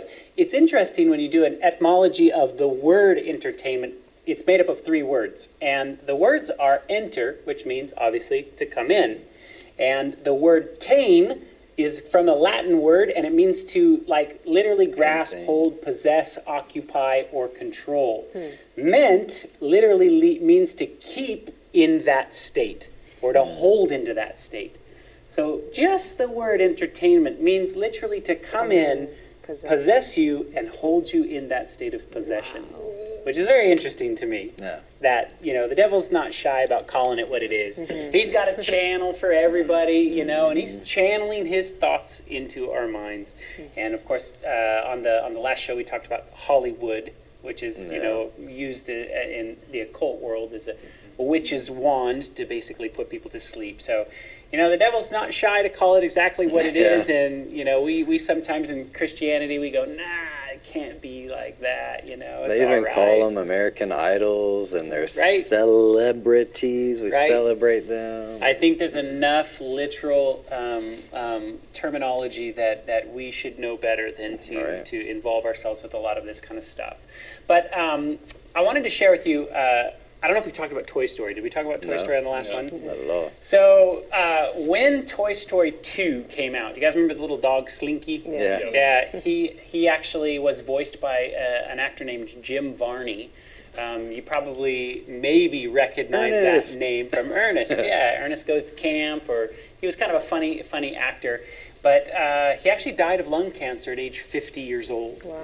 And when he died, obviously Toy Story being such a large movie, they wanted to replace him, and they, they searched for years to actually find an actor that could portray this Slinky character in the same manner that Jim Varney did. Wow. And they ended like his up voice, I guess. landing on an acquaintance of Jim Varney's, um, and he was actually able to channel his late dead friend, mm-hmm. and that's where he came up with this voice. Even and so, for a voice, channel. just the voice. So this is this is so actually the demons basically talking through them. And, and if you go to like a witch or a medium, uh, you know, you want to go and get in touch with dear Aunt Agnes that passed away ten years ago, and, and, and she was your favorite aunt, and you want to talk to her, and so the, the medium will then invoke a supposed Aunt Agnes, and it sounds just like Aunt Agnes, and knows only thing, only the things Aunt Agnes could possibly know about you.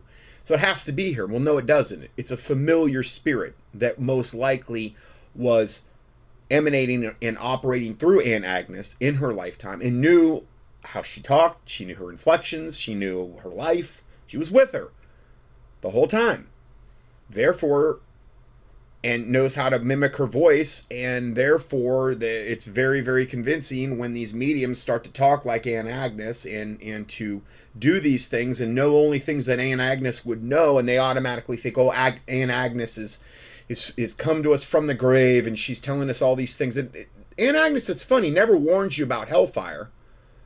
Um, but just go toward the light and everything's good and I'm with you, and it's always this flowery garbage. Whereas if it was really the real Aunt Agnes and she was in hellfire, she'd be warning you. Like, you know, the rich man and Lazarus. The rich man asked to go back to warn his, I believe his brothers, um, or his family, about the hellfire. That's what he wanted to do. God said, you know, not sorry, but that's not the way it works. So that's not biblical to do that. Um... So we know it's not Aunt Agnes. And if Aunt Agnes was in heaven and were allowed to come back, and none of this is biblical, but if, if she were, she would be telling you the gospel. Okay? You know, she'd be saying, get saved, go, you know, turn to Jesus, this type of stuff. And it's never that. It's it's always this other stuff that, that tickles their ears and gives them this false sense of security. And do you know how many people are going to end up in hellfire just from that, from people going to mediums or believing that? Because if you start to believe in that, well then, well, Aunt Agnes wasn't a Christian. You start doing the math in your head. She wasn't a Christian. Uh, but yet she's in heaven, I guess, according to her, or a better place or something. And that must mean the Bible's a total lie. And that's exactly what the devil wants you to believe. And this is why all that garbage, the whole psychics and mediums, and is so incredibly dangerous. Ouija boards, that whole lie. I mean, and, and I also believe it's a really good way to have demons come in and infest you by participating in those types of things and deceive you. Coming from Entertainment Weekly, okay? So this is not mm. some obscure uh, uh, article or whatever right here. And it says in here, in the article, Jim Varney, who died at fifty years old, um, you know, after the release of Toy Story two, then they found this guy Clark, and Clark says, I went in and I say I invoked and channeled Varney's spirit just mm. to get his voice. Yeah. Wow. So, just to get his voice. I've never heard of this particularly going on to get a... To, to channel his voice in the acting role. And he had a real distinctive voice, the Varney. I mean, Ernest Goes to Whatever Camp. Or I can, I don't know if I ever watched any of that. I, I was familiar with it. And he had a, he kind of, kind of had a real distinctive folksy kind of voice. Kind of a country folksy kind of voice. And, um, but this guy literally channeled demons to just get his voice so he could be in this Toy Story and play this character. You know, it's just... It's just fascinating to me that, that you know, the spirit world is interested in entertainment. Right. That's fascinating to me. Uh, we talked a little bit about The Dark Knight. You guys remember um, uh, Heath Ledger when he yeah. portrayed The Dark Knight? Was a very, very creepy performance. Um, in fact, he, to prepare for that role, he locked himself in a hotel room for four months. Four months. That's crazy. And he literally yeah. only slept for two hours a night. Okay, you, if you if you don't sleep, you will literally go insane yeah. after a short amount of time. But he locked himself in this in this um, hotel room, and he had a journal. In fact, you can, you can look up the journal. I didn't have time to show it here, um, but you can just go on the internet and look up the journal. And it was full of disturbing images. Mm. And so what he would do is he would sit there and focus on these really disgusting things, think about the worst thoughts you could possibly think about. And when he came out, he is known, Heath Ledger's known as a method actor, where he never breaks the rule.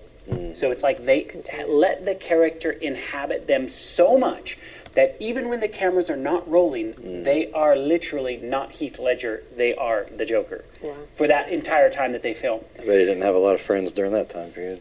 Everybody on set, uh, I read all these articles, everybody on set said that they were so creeped out. Mm. When he would show up on set, you could just feel this presence that wow. was unworldly. And who was the, the villain in Black Panther? Do you remember something Jordan? Yeah, the, the was, guy. Uh-huh. Michael yeah, he, B. Michael B. Jordan. Yes, yes. He was in an interview saying that he had to go to therapy for months after Many, playing that role. What? So it was no real plan. I didn't have a, I didn't have an escape plan either. So really? Like every day was just going into this place, and I just tried to stay there as long as I could. And then when it was all over, I think, I think just being in that kind of. Uh, that mind state, that uh, that that real unapologetic, you know, just just real, like, you know, whatever all the yeah. time, kind of kept it, it caught up with me, and and like I, I got a little, you know, a little depressed. It was tough for me for a minute, you know. Really? Like just uh, readjusting to being around the people that care about me, getting that love that I shut out for a long time. Like I shut out love. I didn't want love and affection. You know, I wanted to be in this lonely place as long as I could in order to kind of capture the essence of what Eric, you know, Stevens was, what Killmonger was. So when when we wrapped the film, you know, I'm like, in my mind, I was like, okay, cool, go back to, you know, regular life, get back to L A, it'd be cool. But it was a little tough for me at first to kind of like accept. It was hard just to lay him down yeah. and be done with it. Yeah. How did it take you a while? It took me, it took me, you know, I mean, I don't really know exactly when I came out of it, but, you know, I went went to therapy, you know what I'm saying? I started talking to people, started unpacking a little bit. And I, and, and, you know, like, I find that so interesting. I find that so interesting because I think the body doesn't know the difference. I remember um, having this conversation with a famous actor once about uh, Anthony Hopkins. I was okay. saying, Anthony Hopkins, I feel for you because, you know, all the stuff you're taking in, you do so well. And he said, I, I used to not think about it, but as I've gotten older, I do think about it, because he was say, saying that he had just done a film and he had said to the director he was going to do one wide shot and one close-up because mm-hmm. he had to have a heart attack because he didn't want to put his body in that state too many times. Yes. Because your body doesn't know the difference when you get yourself into that state. And so that's why I think it's interesting for people to hear that even though you're playing this character, mm-hmm. sometimes the essence of that, the energy of that still remains. one thousand percent. Still remains. Many actors have done this. In fact, they actually bring a psychologist on the set in case they break down oh completely on set. Wow. You know, these people are putting themselves through. That's really eye-opening. So I want you to listen to this interview of this guy who played Mister Two-Face, the actor, and he was in only one scene with Heath Ledger. They actually, even though he's in the whole movie, they only had one scene together, and it was in a hospital scene. So he's describing what it was like to work with Heath Ledger when he came in the room. Listen to this. My one experience with Heath um, on the film was our scene together in the hospital bed, which is really my only scene with him. And it was, um, I was in the hospital bed that day, and I thought, well, I don't really have any lines. What am I going to do? And I had no idea what was going to happen. And so I was got in the bed, and they were lighting, and Chris was walking around and doing things. And then Heath came around, and Heath was always in character. So he would come around and, you know, be talking to himself in the corner, like this. And then he would come up. I was laying there, and I was watching him the whole time. So he was in character. Like, he was the Joker. And um, evidently, it's just one of the most demonic roles that you could possibly play in Hollywood. I mean, I remember seeing Jack Nicholson talking about this, saying, I warned Heath. And hit this guy... Nicholson is one of the highest uh, warlocks in Hollywood. I mean, you know, he just that's it's just been well known. Uh, his occult involvement. I mean, he did that show Witches of Eastwick, and um, just a very, very wicked, evil person. And even for Nicholson, he was shaken from playing because he played that role in the Joker as well in a previous Batman show. Uh, so, I mean, Heath Ledger's walking around the room in character for a very, very long time here, just totally demon possessed out of his mind, in order just to do this one scene. And he came up and would walk around me like this, and I would watch him, and I would watch him, and he'd walk around the hospital bed like this. I'd watch him, didn't say anything for maybe an hour. He would walk around. An hour? He's acting like a demon-possessed freak in this room, just to do this one scene. And then we'd watch him, and then he'd start saying his lines, and I would watch him, boom, watch him come around the bed like this, and then all of a sudden my head would go up like this, and he capped, caught my hand. So we just went through this organic process of developing this scene, which was really nothing. And then when we came time to shoot, we had this thing beautifully choreographed, and you know, he did, we never said a word to each other. Wow. Yeah. And then it was a long day, and we walked out um, to our, back to our trailers, and Heath was here, and I was walking, and he puts his hand on my shoulder, and he goes, "That's what acting's all about." Isn't that interesting? No. So, you know, he's walking around like stuck in this character, and um, there was actually a lot of people on that set that that, that really were super disturbed by it, yeah. and, and talked about, you know, wow. his just portrayal of this character. And but this is praised. Like, it wasn't too long after that that role he died too. Uh, there's a lot of controversy regarding surrounding his death and, and theories and things of this nature, but I believe it was like heroin or something, or some overdose of drugs. And it wasn't wasn't too long after that he was dead. He was gone. And we're not talking about a guy that was old. You know, he, he was pretty young. This is art. This is something people respect. That's Someone right. literally going insane in he, front of you, and you're like, wow, that's yeah, amazing. He won an Oscar for Best Supporting Actress for, the, for actor for that role. Now, uh, Matthew McConaughey went on jo Jay Leno, and he was also talking about being a, a, a method actor, and some of the other actors that he was working with, Jay was kind of saying, you know, like, they're method actors. Do you have a particular method? And listen to his method. You have a process you do before scenes, and you've been doing some long time. You know what I'm talking about?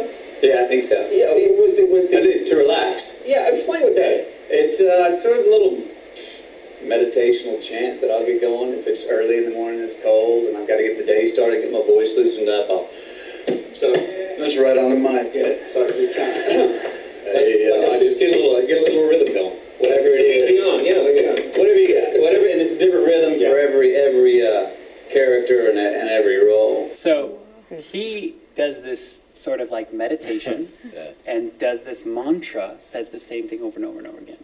And a ritual. Yeah, and remember when we had um, um, Leah on? What did she say? It got her into meditation. Like uh, literally, or, or got her into that space of, of being able to communicate with the spirits was literally. Mm. Okay, so I'm, I'm going forward a little bit for time's sake, and we're going to hear another uh, clip here. Channeling something. If some spirit is speaking through you or saying that they were some departed loved one or whatever, that is not your loved one. Yeah. That is a demonic entity. Amen. that is that is speaking through you. And she continued on with this interview, right? So she's oh, like yeah, the whole thing. You directly watch, communicating yeah, with you, this demon. Exactly. You watch I mean, the, the whole thing. The, the Bible has clear counsel. Do right. not approach, do not talk, do not... That's right. Oh my goodness, That's that right is there. crazy.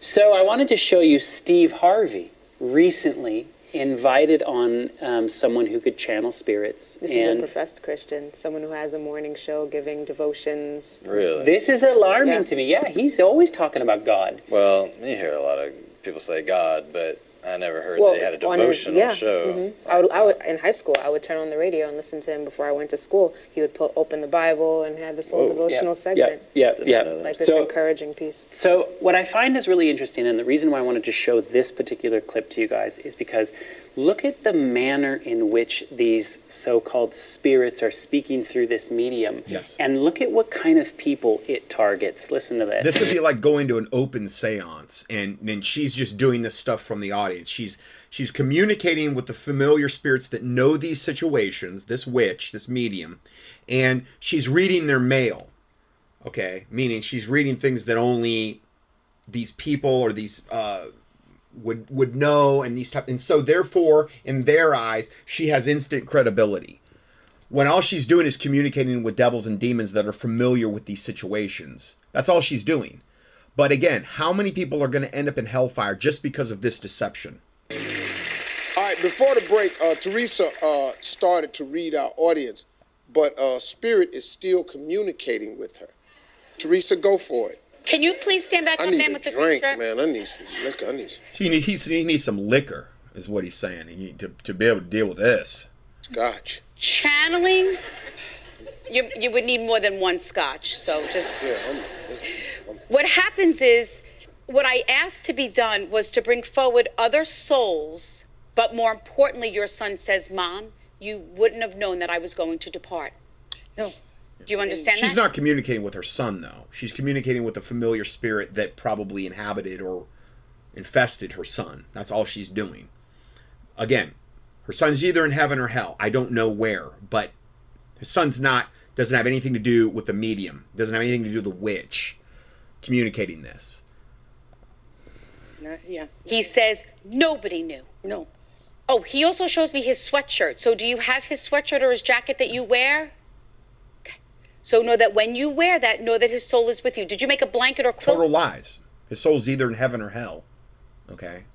All this whole thing about, oh, they're with me, I can feel it. It's not the case, guys. I'm sorry. You either go to heaven or hell.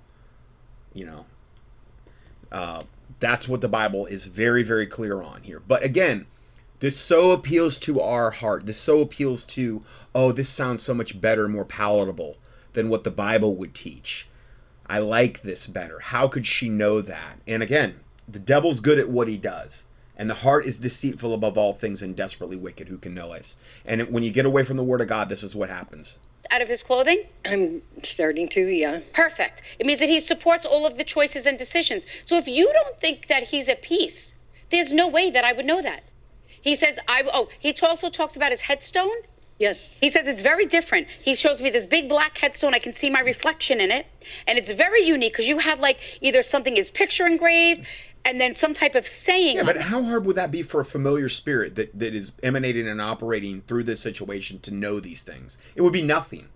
Absolutely nothing. But it sounds so impressive when this witch gets up there and sounds like she's so knowledgeable. Just come sit with me a while and take a break. And it says two one nine for our area code. And it's got a verse of a Harry Chapin song that was kind of like a... Perfect. Like to validate that every choice and decision that you ever made with your son, alive and also departed, he says, I want to thank you okay. for giving me that gift. He says, and I want you, Mom, to know that I live life through your eyes. Total so lies. Total lies from the pit of hell. You know, and if, if he was, again, if he was saved, he would be, and he was actually talking through this witch, which, you know, it doesn't work that way. He'd be warning her and, and begging her to get saved through the Lord Jesus Christ and not go to hellfire. And if he was in hellfire, he'd be doing the same thing.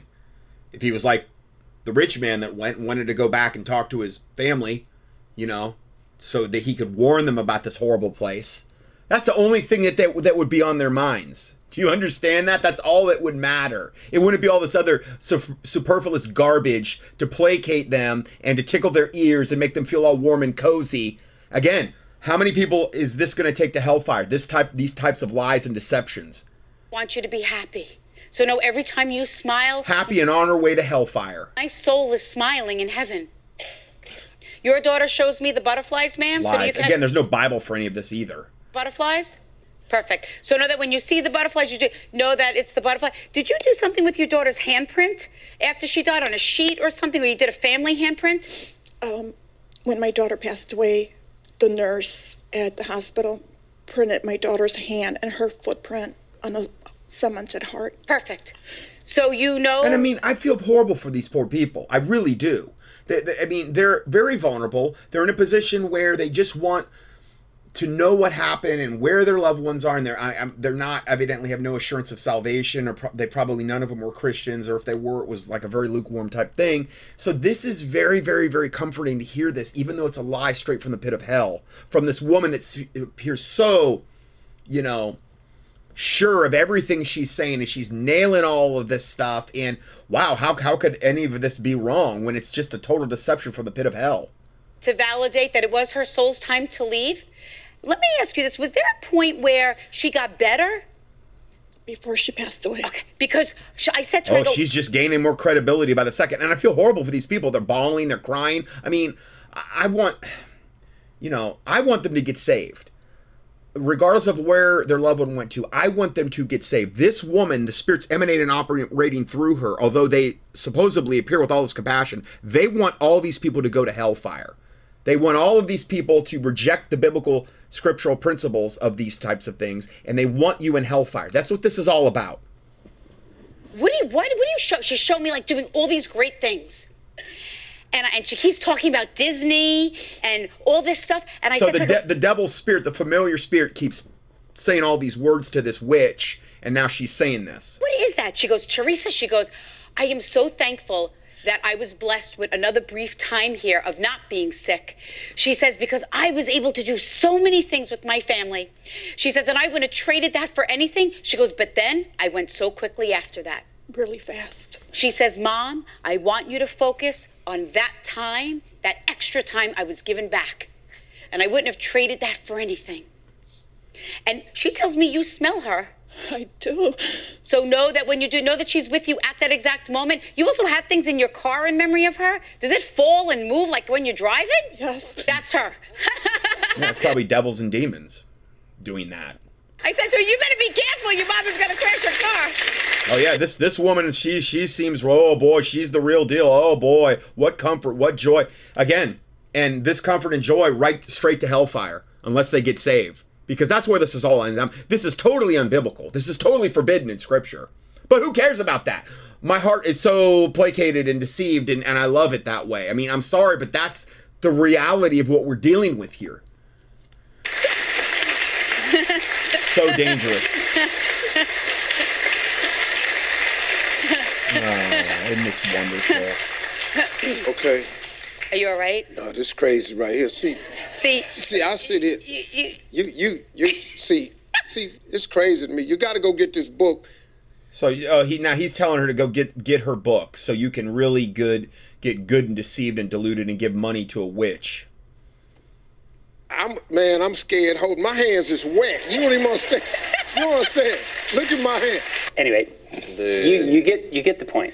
Satan is so. What are they targeting though? Dude? They're they're yeah, going after like they're targeting people's ignorance. Yeah, they're they're going after Christians who believe that their loved ones are in heaven, and she's giving them a message, and these all these emotions are taking over. They're pulling on the heartstrings. You know. The problem is people don't know what the Bible says about what happens when you die. That's yeah. the fundamental problem. Yep. It's the same problem people had in the mid eighteen hundreds, because right around that time, um, you had a lot of spiritualistic activity, uh, especially in New York. There's a lot of movements that started in, in, in within twenty miles of each other. And when you look at the end of the eighteen hundreds, one-third of Americans would say they identify as a spiritualist. Mm. And you think, well, how can that be? This is a Christian nation. You know, we have all these Christian values. The problem is they didn't dissociate the two. Yeah. yeah. So they said, no, no, no, it's it's it's all. One third of Americans at the end of the eighteen hundreds said they were spiritualists, but yet tons of them will call themselves Christians. Again, they weren't differentiating the two. But again, this is why you have to have the the Bible. The Bible says, uh, the Word of God talks about, "Thy word is a lamp unto my feet and a light unto my path." In Psalm Psalm one eighteen.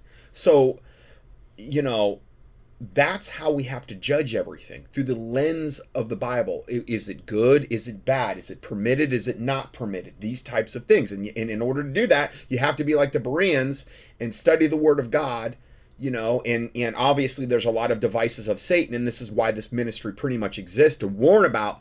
This is a gigantic device of Satan we're warning against today here. I'm kind of setting aside all the, the current events and the stuff like that, because to me, this is so important and would take precedence over, this is going to get so many people into hellfire, and so many people are deluded and deceived over the subject that, you know, this is something that we need to know about. Together, right? They had lost that truth about what the Bible says, and so they're completely fine communicating with spirits. Yeah, the lady's saying they're in heaven, you know. Mm-hmm. Yeah, and and if they're being told things that only the family would know, yeah, or something exactly. that's going on, mm-hmm. then all, yeah, all of a sudden it's going to be like, yeah, I totally believe what everything you say, and it's real easy to kick you off of kilter. Speaking of entertainment, Dan Aykroyd. Um, his family's history with spiritualism goes back a long way, back to the eighteen hundreds.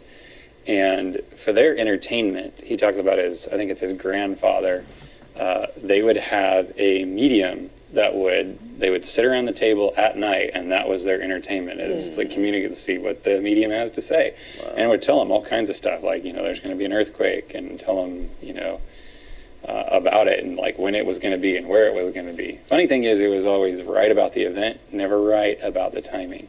Hmm. But really just interesting, their entertainment, you know, as yep. channeling. Well, so here's the thing, how do, how do we tell the difference? I know there's verses like uh, First John four and, and verses in Ephesians, because it's not only demons that can tell you things about yourself that you haven't shared, also angels can. I remember we had Eric Wilson on the show, and, and he was talking about mm, that practice of looking at the eye and seeing which part of your body, which organ of your body is um, having some issues, and he said that's not real, like, medical science, like that's just a demon telling them. And I went to someone like that who is a professed Christian. I know this person, like we study the Bible together, spirit of prophecy, all these things. So um, as far as I know, she's not willingly or knowingly communicating with demons or opening herself up to that.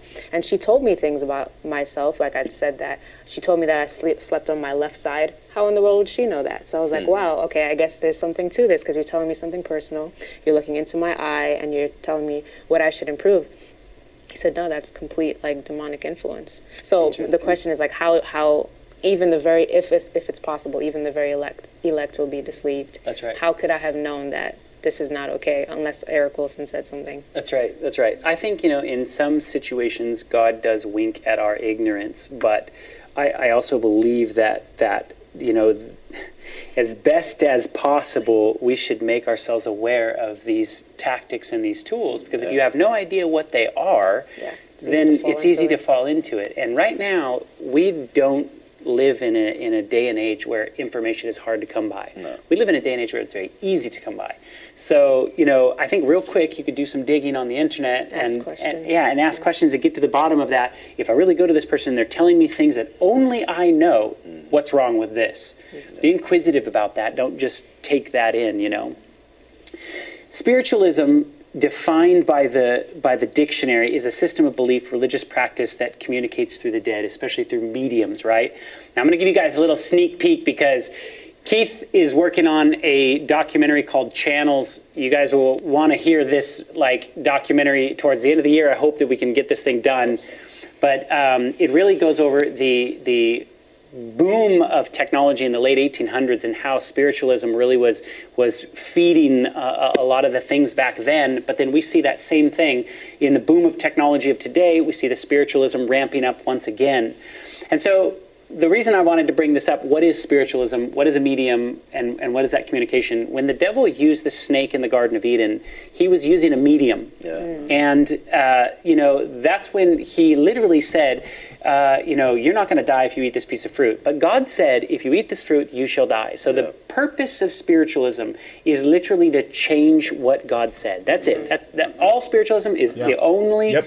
only servicing yep. function of it is to literally do something different. And if you really look at what the one witch was saying on that Steve Harvey show, that's what it really does boil down to. Because if you start analyzing the things she's telling these people, it's totally unbiblical. So you have to believe either her or the Bible.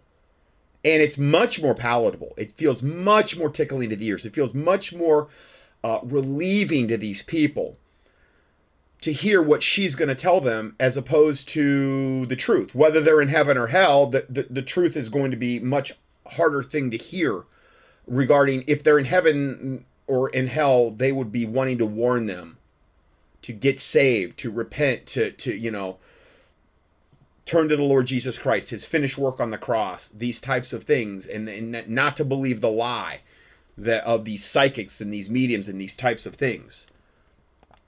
And what God said. Yeah. That's it. And so what I see in Hollywood is these guys are using spiritualism and, and, and channeling different spirits and stuff. Literally what they're going to be doing is showing you either a way of life that's different than what God wants, or they're going to talk about, you know, like like anything that, that you need to do away with the Bible, like what Leah was talking about the, the other day.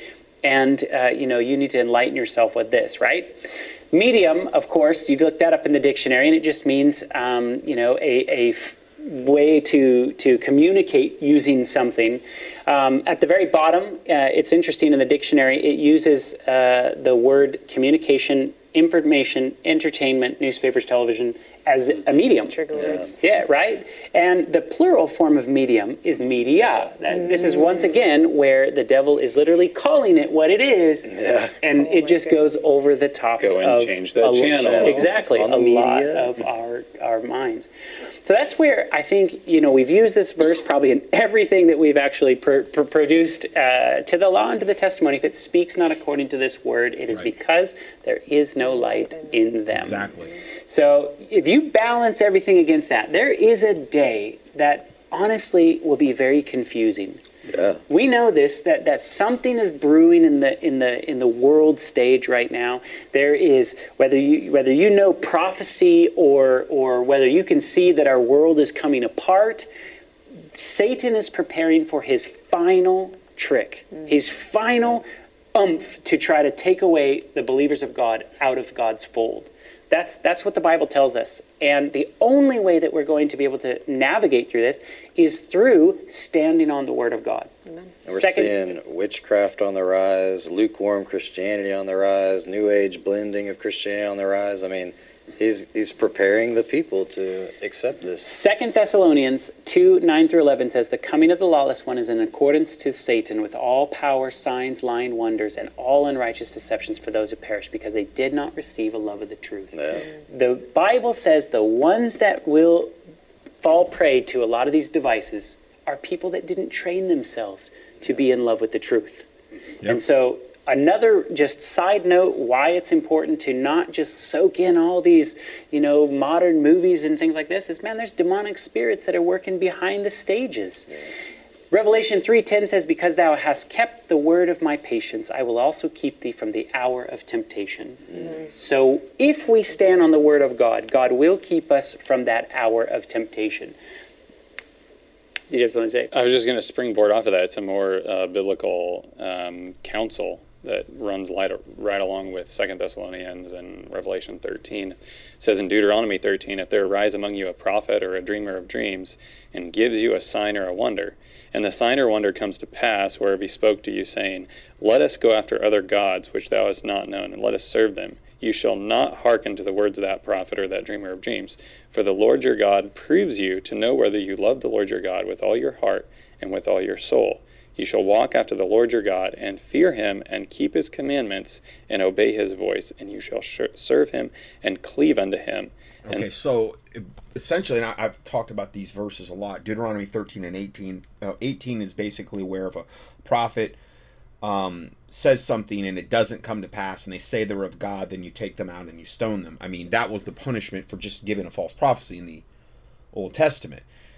Whereas Deuteronomy thirteen says a prophet or a dreamer of dreams, they give you a sign or wonder, and it comes to pass. It actually does happen. Uh, but but ultimately, what is the message there? Let us go after other gods, which thou hast not known, and let us serve them. So they're trying to get you in a very, very bad direction. This is very, very similar to what this lady's doing in the Steve Harvey show. She's, she's uh, nailing it from what these people know to be truth, because she's communicating with the their departed loved ones, familiar wicked spirits, unfortunately. So these things are, to, to them, she looks one hundred percent credible. But at the end of the day, her message is, let us go after other gods, which thou hast not known, and let us serve them. Because what she's saying is, what she's doing is totally unbiblical. She's acting in the realm of witchcraft. She's uh, like divination, um, mediums, witches that you're forbidden to go to, you're forbidden to practice. What she's doing is forbidden in the Bible. Okay? And it says, don't hearken after them. Don't don't hearken, because for the Lord God proveth you, meaning he's doing these things, he's letting these things happen to these people to prove them. Okay? To know whether ye love the Lord your God with all your heart and with all your soul. This is happening, you know, at least in part for that purpose. And then it says, you shall walk after the Lord your God, and you shall fear him, and keep his commandments, and obey his voice, and you shall serve him, and cleave unto him. That prophet or that dreamer of dreams shall be put to death, right? Because he has spoken to turn you away from the Lord your God. Yeah, so what you would do for, from the lady in the Steve Harvey is, in the Old Testament, you take her out and put her to death because of her agenda, because she's not, what she's doing is under the realm and guise of witchcraft. She's there to ultimately turn your heart away from God and to get you to doubt the word of God.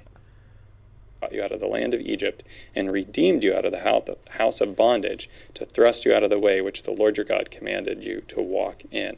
So shall you put the evil away from the midst of you. Yeah. So it's very, very powerful text saying, you know, just because you get, you know, uh, whether it's a prophet or a dreamer of dreams, and I think this has a, a, a bit of an application to, you know, broaden that a little bit and talk about people who are mediums or channels or whatever.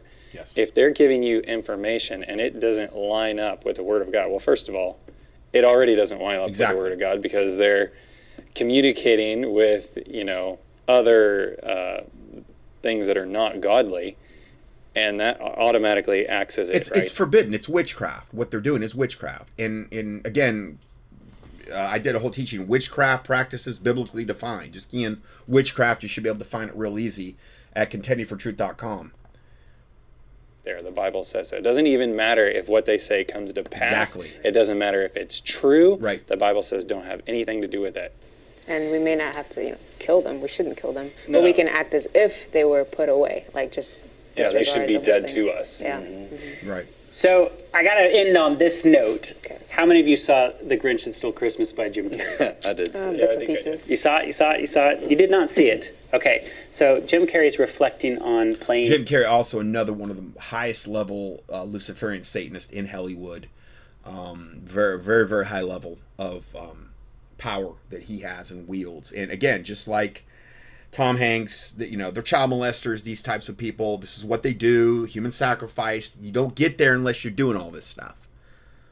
This role, and he's another method actor that completely becomes consumed by the other one. Mm. But listen to how the language he talks about in this character taking him over and basically said, nope, I'm going to do the movie. You mm. sit down. Check this out. So, Jim. Yes? I mean, what? The guy looks so demon-possessed to the toenails just doing an interview. He's just a really creepy, freaky-looking dude. What does Christmas mean to you? Mm.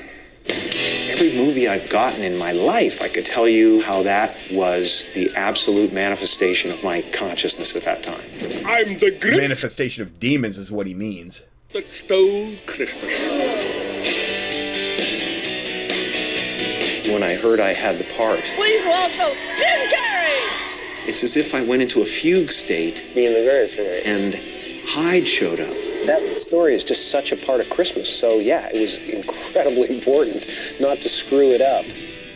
What happened after was out of my control.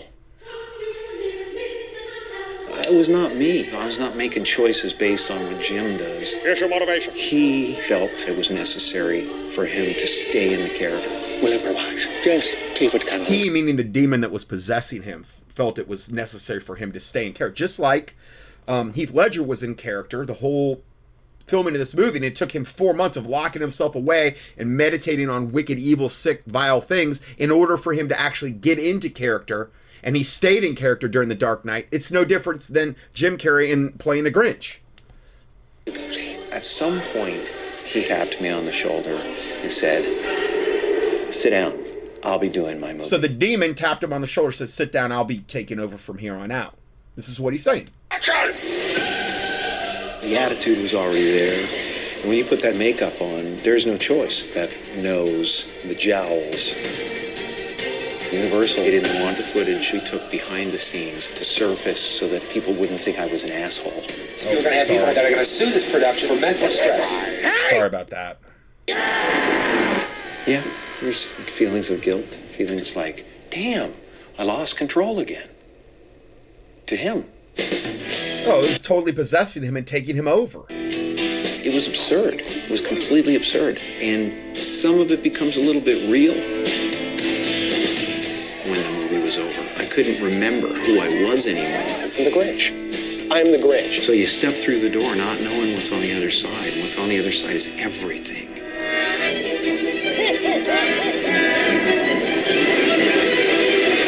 I know him as well as I can know him. But uh, who do you know?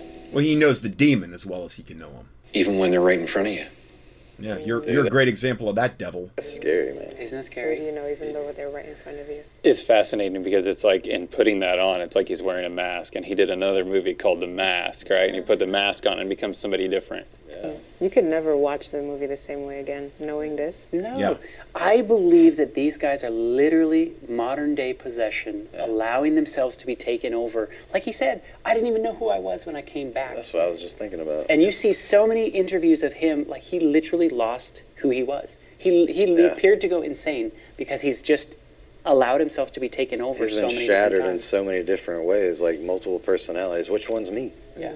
So what does that mean for us Christians today, watching these movies, knowing this is the method that these actors are using and they're portraying demonic entities on screen? Right. It's powerful. It's like being entertained by demons. It's powerful. We hope you guys got a little blessing out of this. We don't. Okay, so I'm way, way over on time. Um, going to switch gears. Well, not really. We're going to kind of be talking more about this, but we're, we've done with this section. And God bless you, and see you in part two.